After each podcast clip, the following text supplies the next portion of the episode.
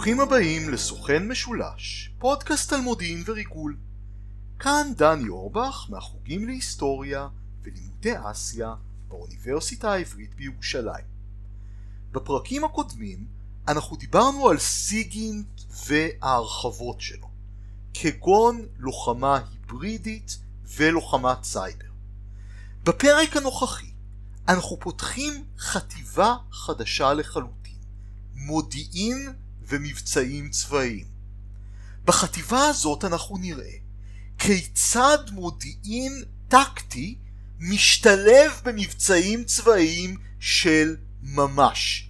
והנושא הראשון שניגע בו הוא סוגיית הפצצת אושוויץ. מה ידעו בעלות הברית על השואה?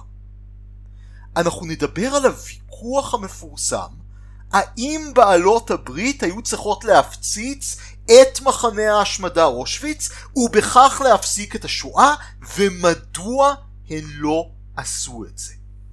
אנחנו נדבר על הדעות השונות בנושא, נציג את הוויכוח, נראה מה היו הקשיים האובייקטיביים של מבצע כזה כמו מבצע הפצצת אושוויץ, אבל לאחר שניגע בקצרה בקשיים שנוגעים למשל לטווח, לדיוק וכדומה, אנחנו נתמקד לאור הפודקאסט הזה שעוסק במודיעין, בעיקר בסוגיה המודיעינית.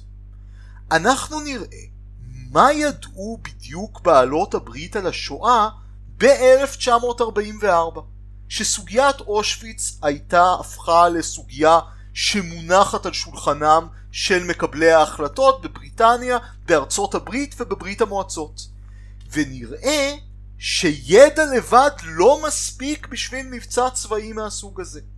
צריך להפוך את אותו הידע למידע מודיעיני. ובמיוחד מידע מודיעיני בסיסי שיוכל לסייע למבצע כל כך מורכב כמו מבצע הפצצה של מחנה השמדה של תאי גזים מהאוויר.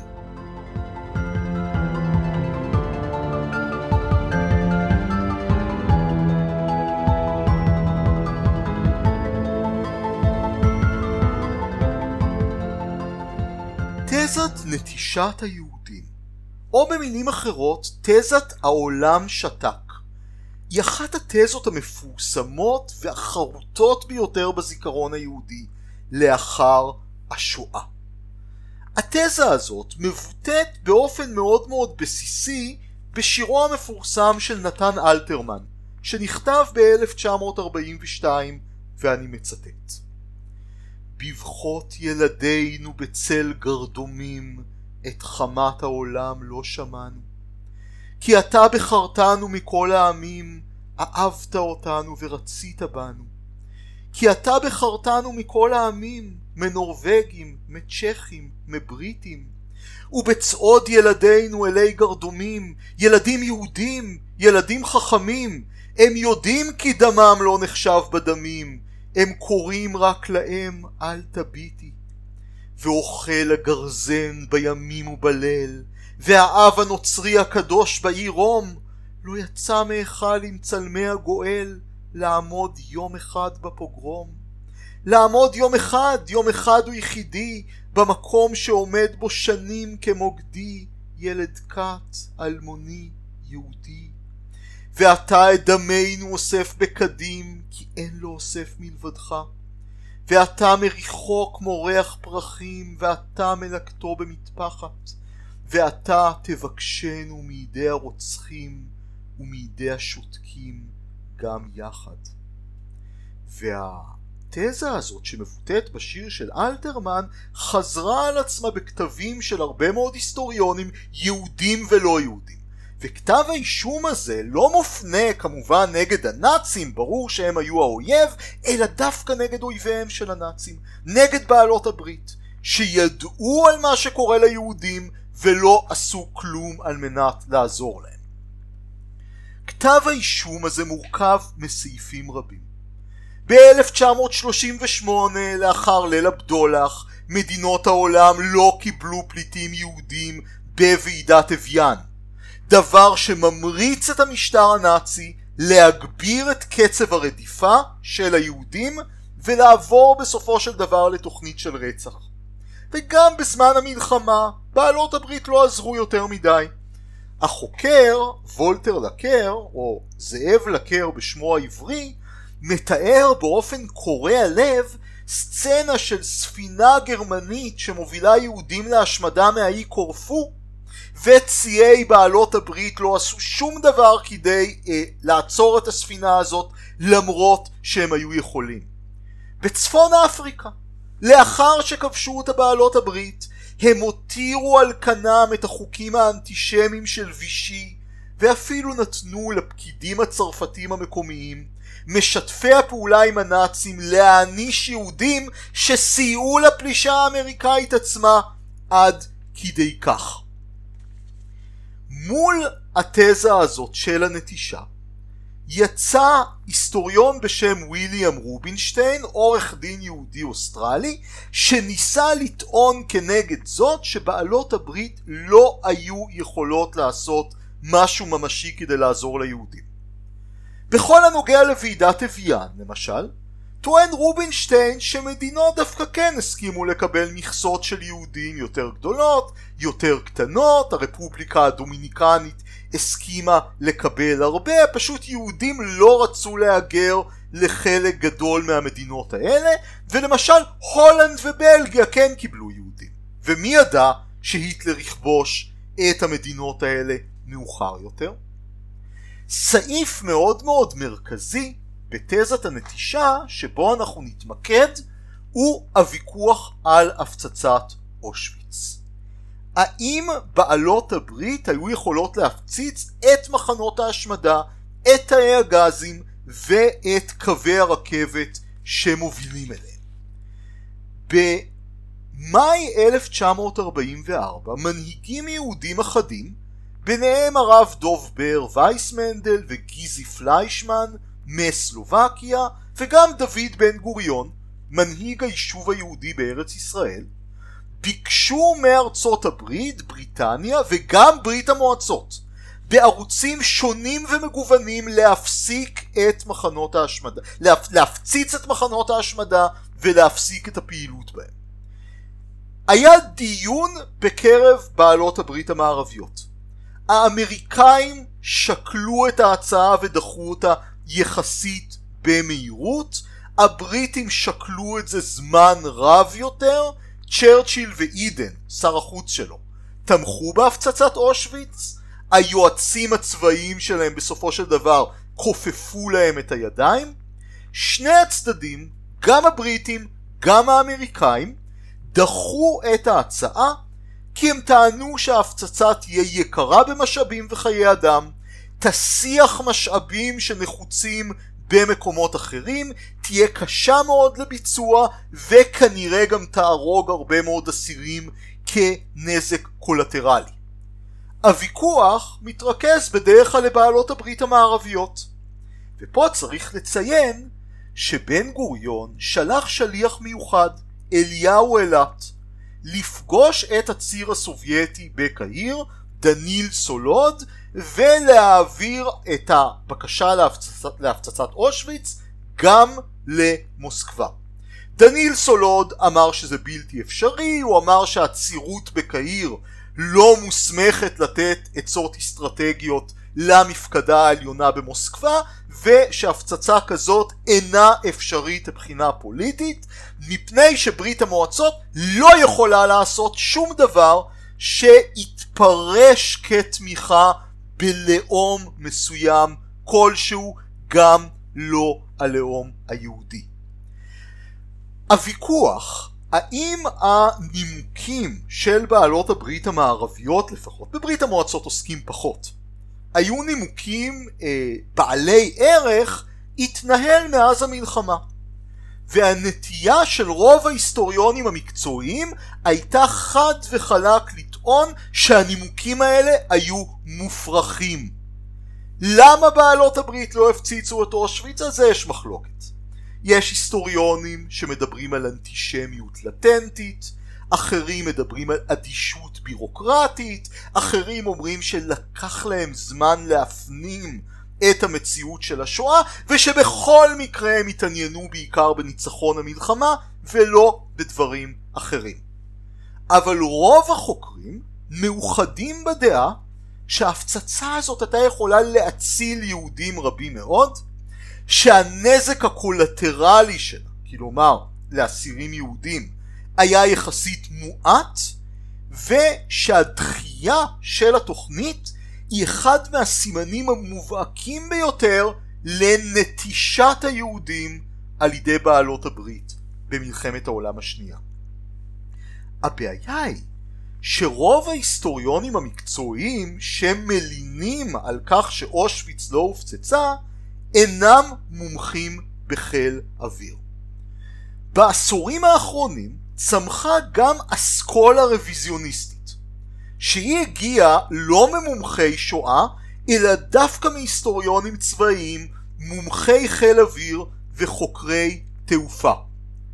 בין אותם היסטוריונים רוויזיוניסטים אפשר למנות את ריצ'רד פורג'ר, רופא וחובב חיל אוויר שחישב חישובים על טווח ועל דיוק הפצצה, והגיע למסקנה שהמשימה להפצצת אושוויץ בכלל לא הייתה ריאלית. אליו הצטרפו אחרים, המהנדס ריצ'רד לוי, מומחה חיל האוויר ג'יימס קיצ'ן ועוד. למעשה במידה רבה זה ויכוח בין חוקרי שואה לבין אנשי חיל אוויר, אם כי יש לציין שגם באסכולה שחושבת שהיה צריך להפציץ את אושוויץ יש טייסים ומומחי חיל אוויר, אז זה לא מוחלט. בפרק הזה, עוד לפני שנגיע להיבט העיקרי שלנו, להיבט המודיעיני, נדבר בעיקר על האופציה של הפצצת המחנות עצמם, ובמיוחד תאי הגזים. הפצצת המסילות כנראה הייתה לא פרקטית מההתחלה, היה דרוש לזה מאמץ אווירי מאוד מאוד גדול, ונזק למסילות קל לתקן באופן יחסי, לכן אנחנו נדבר בעיקר על הסוגיה של הפצצת תאי הגזים.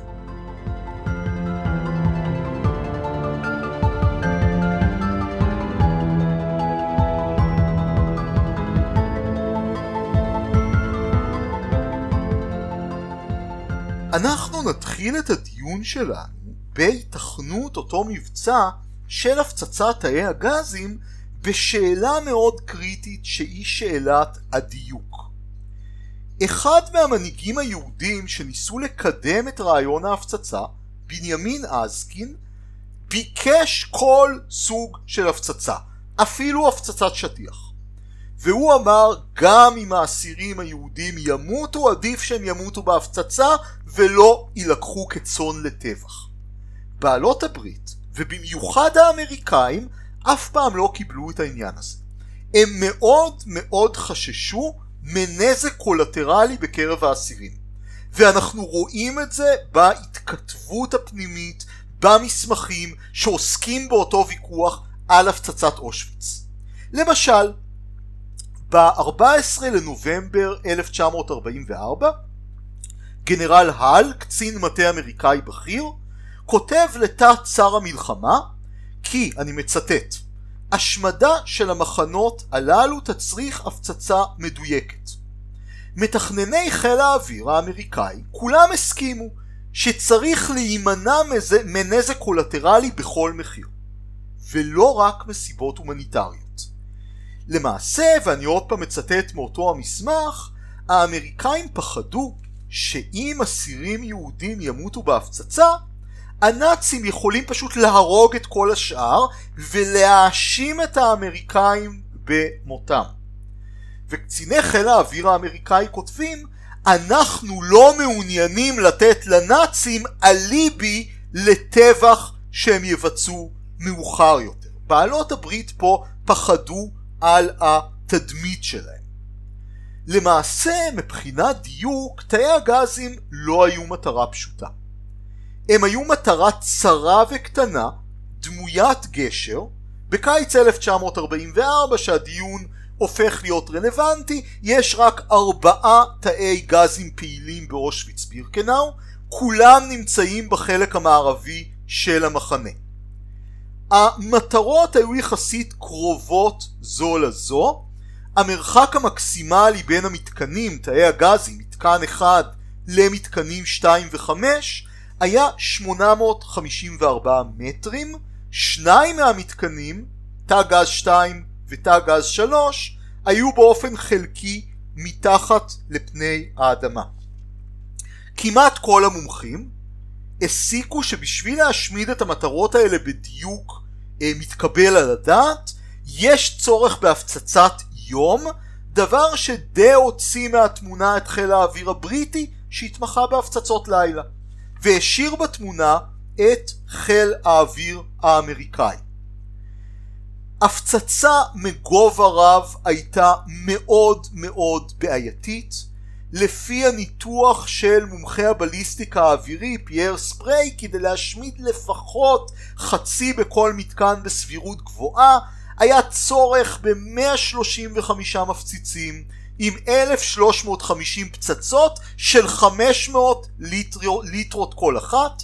הפצצה מגובה רב, טוען ספרי, הייתה יכולה לגרום לנזק קולטרלי ולהרוג אפילו מאות או אלפי אסירים. יש היסטוריונים שאומרים שצריך להפחית את המספר הזה בערך ב-חמישים אחוז.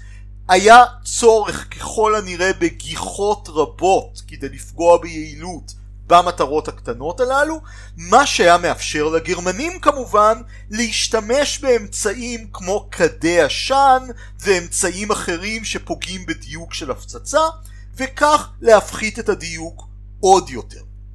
הפצצות מגובה נמוך היו הרבה יותר יעילות, אבל בעייתיות מאוד מבחינה טכנית.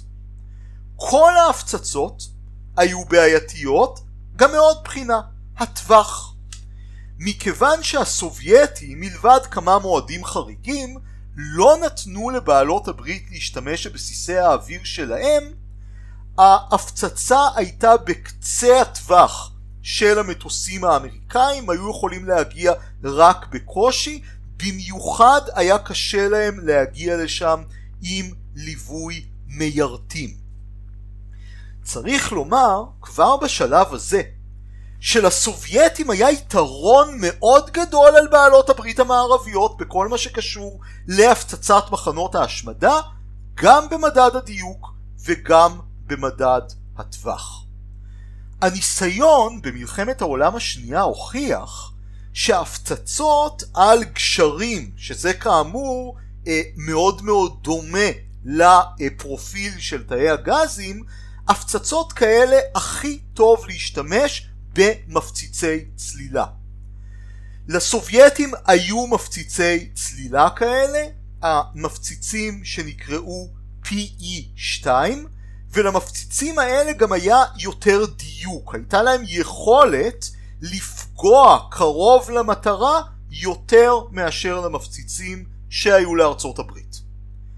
כלומר, אם הסובייטים היו מעוניינים להפציץ את אושוויץ, היה להם יותר קל גם מבחינת הדיוק, ובטח שמבחינת הטווח. דיברנו על דיוק ועל טווח, ומפה נעבור לשאלת המודיעין. מה בדיוק ידעו בעלות הברית המערביות מחד והסובייטים מאידך על אושוויץ? ואיך הידע הזה, וזאת נקודה קריטית מבחינתנו, היה יכול להתרגם למודיעין שעליו יבוסס מבצע צבאי של הפצצה.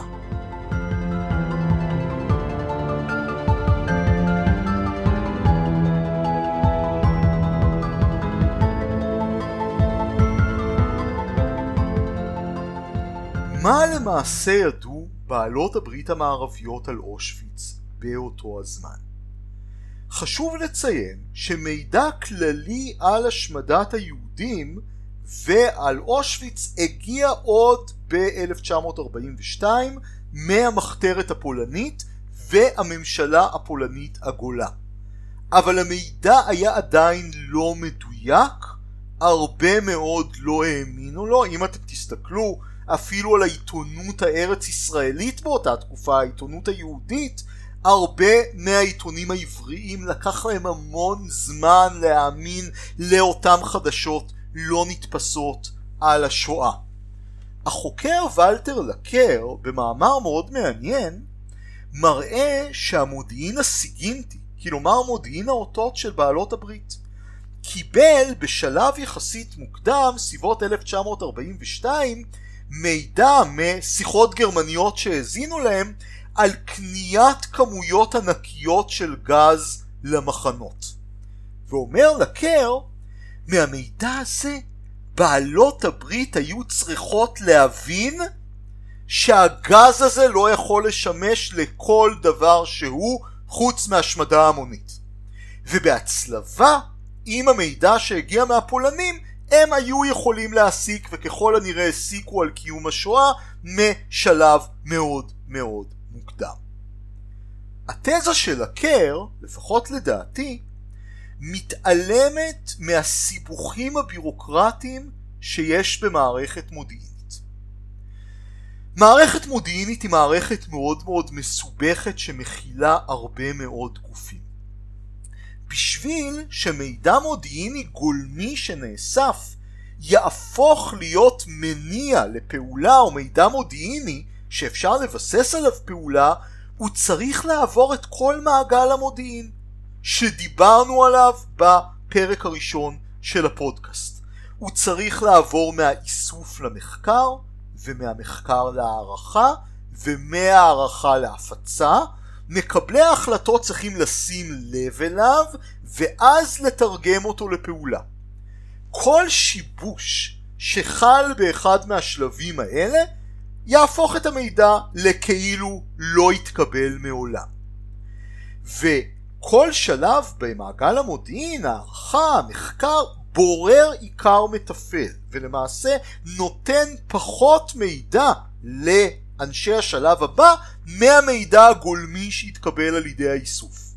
ואין לנו שום ראייה שהמידע הזה על כמויות הגז עבר, ושמישהו לקח, הצליב אותו עם פיסות מידע אחרות, והסיק ממנו את המסקנות הנכונות, לא בנוגע לרצח היהודים באופן כללי, כי זה ידעו שקורה, אלא בנוגע לפעולת תאי הגזים באופן ספציפי. כמו שאומרים, מקבלי ההחלטות לא באמת ידעו, רק בגלל שזה היה בתיק. המידע היה בתיק, והתיק ידע. עכשיו, ביוני אלף תשע מאות ארבעים וארבע, יש דוח מאוד מאוד חשוב שמגיע לבעלות הברית על אושוויץ, והדוח הזה נקרא דוח וורבה וצלר. לוקח זמן מהקיץ עד שהוא מגיע למקבלי ההחלטות ממש, כולל המפות שמצורפות אליו. הדוח הזה של אסירים שהיו באושוויץ ונמלטו מכיל כביכול מידע מאוד מפורט על המחנה. ובדיונים על הפצצת אושוויץ תמיד מדברים על הדוח הזה. אומרים, הנה לבעלות הברית ידעו הכל על אושוויץ, הנה היה להם את דוח וורבה וצלר. מה הבעיה?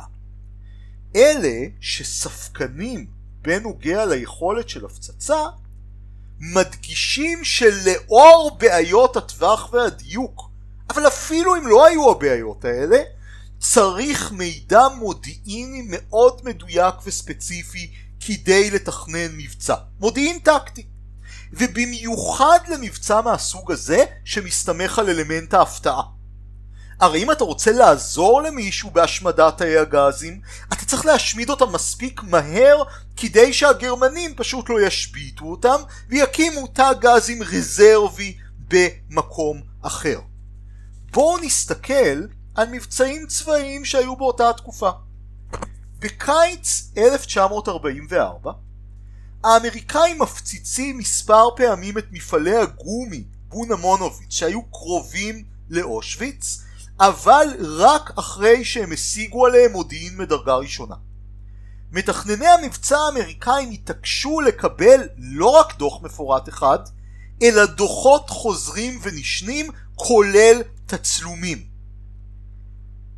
נכון שאותם המפעלים היו קרובים לאושוויץ, אבל הבעיה היא שא' ההפצצה של תאי הגזים לא דומה להפצצה של המפעלים, אפילו אם המפעלים האלה הם ליד אושוויץ, בעיקר שאתה מפציץ את הקומפלקס התעשייתי של בונה מונוביץ, דיוק הרבה פחות חשוב. אתה יכול, כמובן אתה מעדיף לפגוע בבניינים מסוימים, אבל אתה רוצה לגרום כמה שיותר נזק בכל שטח המפעל.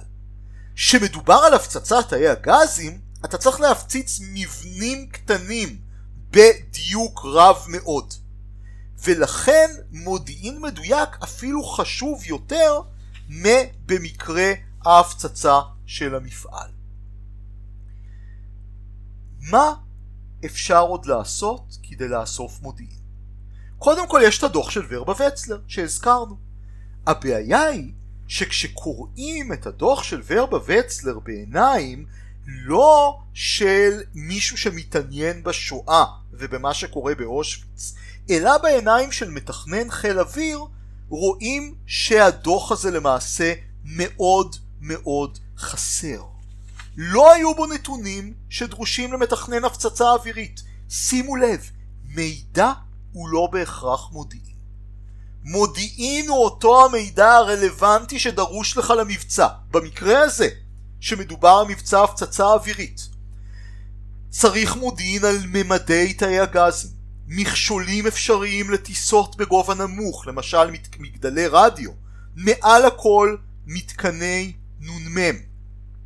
גם אי אפשר היה לתחקר את וורבה ואת וצלר מכיוון שהם היו בסלובקיה, הם הסתתרו, הם לא היו זמינים לתחקיר על ידי בעלות הברית. יש דוח אחר של אסיר פולני נמלט, גם הוא היה מאוד כללי ולא מדויק, וגם הוא הסתתר בפולין ולא היה זמין לתחקיר. כלומר, לבעלות הברית היה מידע שהוא מאוד מאוד עשיר מבחינת תיאור הזוועות שמתרחשות המחנה. זה מה שוורבה וווצלר רצו לשדר לעולם, אבל לא היו בו את פרטי המידע הספציפיים המודיעיניים שהכי חשובים למבצע הפצצה. ואני מדגיש את זה מאוד לנושא שלנו בסוכן משולש, כי זה בדיוק ההבדל בין מידע לבין מודיעין. מה שהיה עוד לבעלות הברית זה מידע ויזינטי. על ויזינט אנחנו לא דיברנו הרבה בפודקאסט הזה. ויזינט הוא מודיעין חזותי, והמקרה הזה היו צילומי אוויר של אושוויץ, ובצילומים האלה אתם תראו בכל הספרים שמדברים על סוגיית ההפצצה, אפשר לראות די בבירור את תאי הגזים, והם לרוב לנוחות הקוראים מסומנים באדום. מה הבעיה עם זה? קודם כל, הצילום שאנחנו רואים היום הוא מאוד אנכרוניסטי, הוא מוגדל, ולכן אפשר לראות בו את תאי הגזים בבירור, אבל הוא הוגדל בטכנולוגיה שהומצאה רק בשנות ה-שבעים. כלומר, למקבלי ההחלטות אז הוא היה הרבה יותר קטן. עכשיו, פה צריך להיכנס קצת לעבודה של מפענחי תצלומי אוויר. אף אחד לא תדרך את המפענחים למצוא תאי גזים בתצלום. הם לא ידעו מה זה. הם עובדים לרוב לפי מפתח מסוים של צורות. לכן, שמסמנים לכם בדיעבד את תאי הגזים באדום, אומרים לכם על מה להסתכל. למפענחי המודיעין לא היו את הצילומים האלה מפוענחים, ולמעשה הצילומים מעולם לא הוצלבו עם דוח וורבה וצלר. אלה שדנו על סוגיית הפצצת אושוויץ בכלל לא הכירו אותם. שוב, חלקים שונים של המודיעין פעלו בנפרד ולא תמיד הצליבו את המידע שהיה ברשותם. בהקשר הזה צריך לומר ולהדגיש שדווקא לסובייטים היה מידע הרבה יותר מדויק על אושוויץ, ולמעשה לא סתם מידע אלא מודיעין. אותן פיסות מידע שאפשר להשתמש בהם בקלות כדי לתכנן מבצע הפצצה. לי יצא באופן אישי לבקר בארכיונים הסובייטים, שכתבתי את המאמר על סוגיית הפצצת אושוויץ עם עמיתי מרק סולוני, ומצאתי שם דברים מאוד מאוד מעניינים. למעשה המסמכים הסובייטיים מלמדים שלברית המועצות היה מידע מאוד מדויק על אושוויץ עוד משלב מוקדם. בואו נדבר על דוגמה אחת. שני אסירים סובייטים בשם פיאטקו ופוגיאב הצליחו להימלט מאושוויץ ולהגיע לקווי הצבא האדום בנובמבר אלף תשע מאות ארבעים ושלוש, כלומר בשלב מאוד מוקדם, ולא התעלמו ממה שיש להם לומר, הם נתנו דוח מפורט. ב-שלושים ואחד באוגוסט אלף תשע מאות ארבעים וארבע מחלקה מספר שלוש ב-אם קיי וי די, המשטרה החשאית של אוקראינה, הוציאה דוח פנימי מפורט שהתבסס על החקירות של פיאטקו ופוגיאב. הדוח הזה היה בו כל מה שלא היה בדוח של וורבה וצלר. מ- מידע על הממדים של תאי הגזים, מידע על המיקום שלהם, המבנה הפנימי, אפילו הגובה של הערובות. וזה לא היה הכל. הסובייטים היו מסוגלים אפילו להצליב את הדוח הזה עם דוח של הריק מהאס-אס, ששרת באושוויץ שלושה שבועות לפני שהוא עבר לחזית. הריק הזה, שנחקר ב-שישה עשר במרץ אלף תשע מאות ארבעים וארבע, לא הוסיף מידע משמעותי לדוח של פיאטקו ופוגיאב, אבל מכיוון שהוא היה שומר והוא הסתובב במחנה יותר בחופשיות, ייתכן שאם היה מתוחקר על ידי קציני חיל אוויר, הוא היה יכול למסור הרבה יותר מידע. צריך להדגיש שוב, גם אותו הריק מהאס-אס, גם פיאטקו וגם פוגיאב היו זמינים למתחקרים סובייטים, והיה אפשר להוציא מהם עוד מידע. לעומת זאת, וורבה וצלר לא היו זמינים למתחקרים של בעלות הברית. מה שהם מסרו בדוח, זה היה המידע, וזה הכל. זאת ועוד. ב-שלושה ביולי אלף תשע מאות ארבעים וארבע, הסובייטים משחררים את מחנה ההשמדה מיידנק. לפי גנרל וסילי פטרנקו, מי שבסופו של דבר, הקצין הסובייטי, שבסופו של דבר שחרר את אושוויץ, הסובייטים משיגים בתוך מיידנק הרבה מאוד מודיעין מעשי על אושוויץ. ואיך אנחנו יודעים את זה? בגלל הדוח של ה-אן קיי וי די מאוגוסט אלף תשע מאות ארבעים וארבע. הדוח הזה, שאנחנו יכולים לקרוא אותו, מפרט ומכסה כל אספקט בפעולת המחנה ובמבנה שלו. יש פה מידע טקטי, יש פה תצלומים מאוד מאוד מדויקים. אנחנו רואים בדוח שסרגי קרוגלוב, סגן הקומיסר העממי לענייני פנים, שלח את הדוח לשר החוץ, סגן קומיסר עממי לענייני חוץ, אנדריי וישינסקי. ווישינסקי כותב בשוליים של הדוח בכתב ידו, בהתבסס על החומרים האלה, שמה נפרסם דוח על המקום הזה אושוויץ? קשה מאוד להאמין שהמידע נשאר אצל וישינסקי ולא הגיע לסטלין. ולא רק שהסובייטים סרבו לחלוטין להפציץ את אושוויץ, אלא גם סטלין לא טרח אפילו לומר לכוחות היבשה שלו שהגיעו לאזור שהם צריכים לשחרר את אושוויץ במהירות.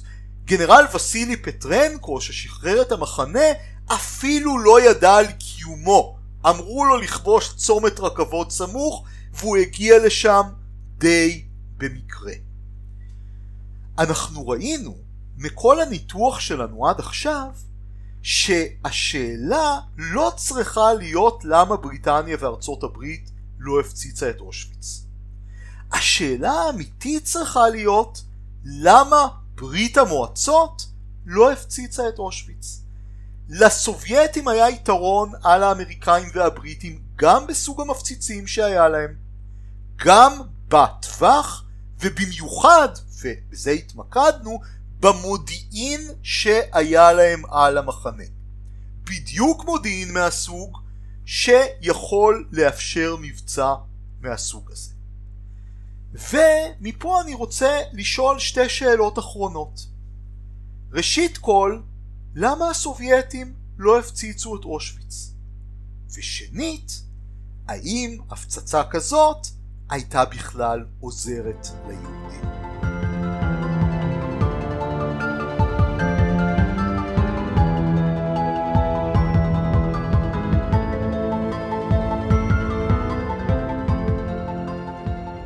מדוע הסובייטים סרבו להפציץ את אושוויץ?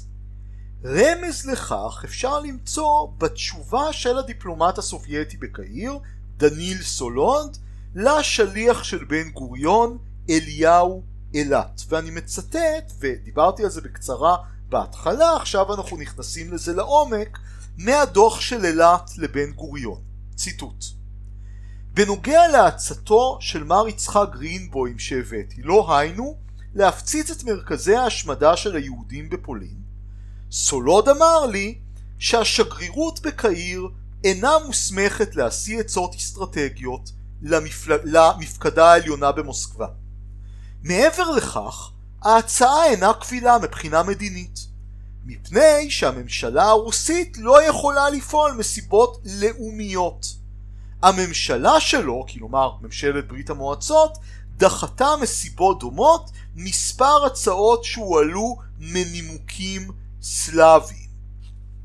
ההיסטוריונית דינה פורט הבינה את זה לא נכון, כמין סירוב סובייטי ליישם תוכנית שנדחתה כבר בידי המערב, מכיוון שהסתמכה על הביטוי לא קביל מבחינה מדינית. כך סולוד מנמק את הסירוב להפציץ.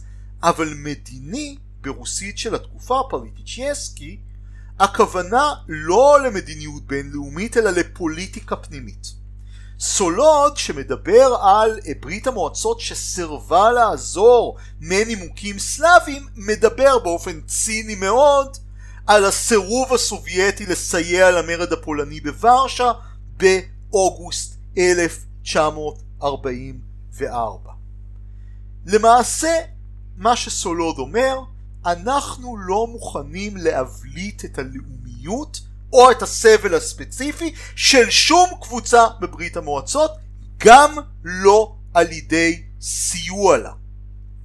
וכמובן, כמו שאומר גנרל פטרנקו, המשחרר של אושוויץ, צריך לייחס את הסירוב הסובייטי המוחלט להפציץ גם לאנטישמיות של סטלין והאדישות המוחלטת שלו לחיי אדם. מפה אפשר להמשיך ולשאול שאלה אחרונה: האם הפצצת אושוויץ הייתה עוזרת למישהו? המסקנה שלי לפחות, ואני יודע שיש חוקרים שחושבים אחרת, היא ככל הנראה שלילית. ראשית כל, הגרמנים הוכיחו שכשהם רוצים להשמיד כמות גדולה של יהודים, אין להם שום בעיה להשמיד כמויות אדירות ביריות, כמו שהיה למעשה בבאב יאר, בפונר ובמקומות אחרים, היה אפשר פשוט לראות בכולם. שנית, היו תאי גזים בסטנד ביי ביער שאף אחד לא ידע על קיומם. גם אם תאי הגזים באושוויץ היו מופצצים, הנאצים היו יכולים להשתמש באותם תאי גזים שעמדו בסטנד ביי. ובנוסף, כל חלל סגור ומעוברר, למשל מקלט להפצצה אווירית, היה יכול לשמש כתא גז לעת מצוא. ואם אנחנו נשווה את זה עם הנזק הקולטרלי האדיר שהפצצה הייתה יכולה לגרום, במיוחד אם הבריטים והאמריקאים היו מפציצים, ספק אם מעבר לממד הסמלי, להראות שלבעלות הברית אכפת מהיהודים, הפצצה כזאת הייתה משיגה משהו, ויכול להיות שהיו איתנו הרבה פחות ניצולי שואה מאושוויץ ממה שהיו באמת, אם הפצצה מהסוג הזה הייתה מתקיימת. בסופו של דבר, הסיכוי הטוב ביותר של הקורבנות באושוויץ היה ניצחון של בעלות הברית במלחמה. בריטניה, ארצות הברית וברית המועצות. ואם אנחנו מחפשים דבר אחד מחוץ לזה שהיה יכול אולי להציל את קורבנות אושוויץ, אז זה היה הקשר האנטי-נאצי ב-עשרים ביולי אלף תשע מאות ארבעים וארבע. אותם קושרים האנטי-נאצים בצבא הגרמני, בפקודות שהם שלחו לצבא, בין היתר ציוו לכפוש את מחנות הריכוז וההשמדה ולהפסיק את הפעולה שלהם, גם אם הקשר הזה היה מצליח, סביר שהוא היה מציל מעט מאוד אנשים, כי רוב היהודים באושוויץ בשלב הזה כבר הושמדו. המסקנה היא עגומה. כשמעצמת רשע כמו גרמניה הנאצית מחליטה להשמיד מיעוט, יש מעט מאוד שהאויבים שלה יכולים לעשות בכדי למנוע את זה. בצער רב אנחנו יכולים לומר שהסיכוי לסייע ליהודים באושוויץ מבחוץ, לבד מהבסה מוחלטת של גרמניה הנאצית, היה מלכתחילה קרוב לאפס. האזנתם לסוכן משולש, פודקאסט על מודיעין וריגול. כאן דני אורבך מהאוניברסיטה העברית בירושלים. להתראות בפרק הבא.